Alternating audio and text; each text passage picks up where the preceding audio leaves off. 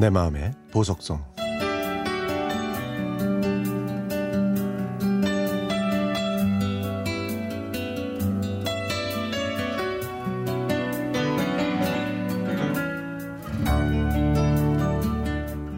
15년째 요양원에 있는 큰 오빠를 만나고 온 작은 오빠한테 전화가 왔습니다.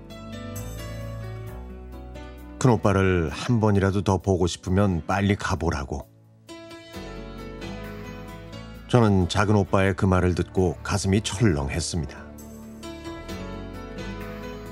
저희 육남매의 큰아들로 동생들의 다정한 오빠이자 형이었고 아버지의 기둥이었던 큰오빠. 넉넉하진 않았지만 큰 어려움 없이 자라던 어느 날 아버지의 갑작스러운 사망 사고로 저희 집의 운명은 완전히 바뀌었습니다.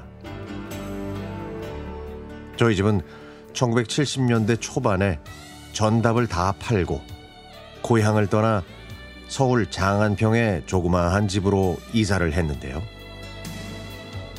큰오빠는 그때 이미 결혼해서 분가했고 남은 형제와 홀로 되신 엄마는 공장에 취직해서 겨우 입에 풀칠을 했죠.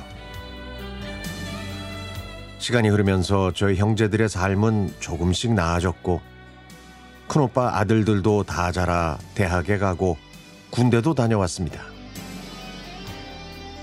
정년 퇴직한 큰오빠는 아파트 경비 일을 시작했는데 불의의 사고로 머리를 다쳐서 두 달 동안 투병 생활을 했지만 완치되지는 못했고 그로부터 15년 동안 요양원에 있었습니다. 평생 일만 한, 또 누구한테 나쁜 말 한 번 하지 못하는 큰 오빠한테 왜 이런 일이 닥쳤는지 저는 도저히 이해할 수가 없었습니다.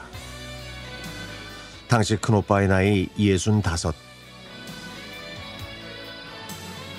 저는 차라리 돌아가시지 왜 깨어났냐고 원망도 했습니다. 얼마 전에 큰오빠를 찾아갔더니 큰오빠가 저를 보고 환하게 웃었죠. 큰오빠, 뭐 하고 싶어요?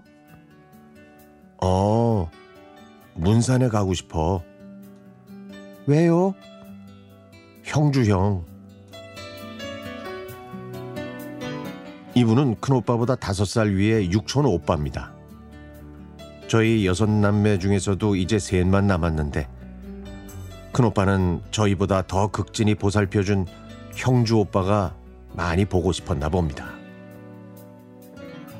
그래서 파주에 들러서 형주 오빠를 만나 부모님이 잠들어 계시는 고향으로 향했죠. 말이 고향이지 가까운 친척분들 모두 떠나시고 집이라야 대여섯 채 남아있는 이곳. 마을 회관에 들려서 주민분들께 인사를 드리고 배웅을 받으며 고향을 다녀온 지 정확히 열흘 만에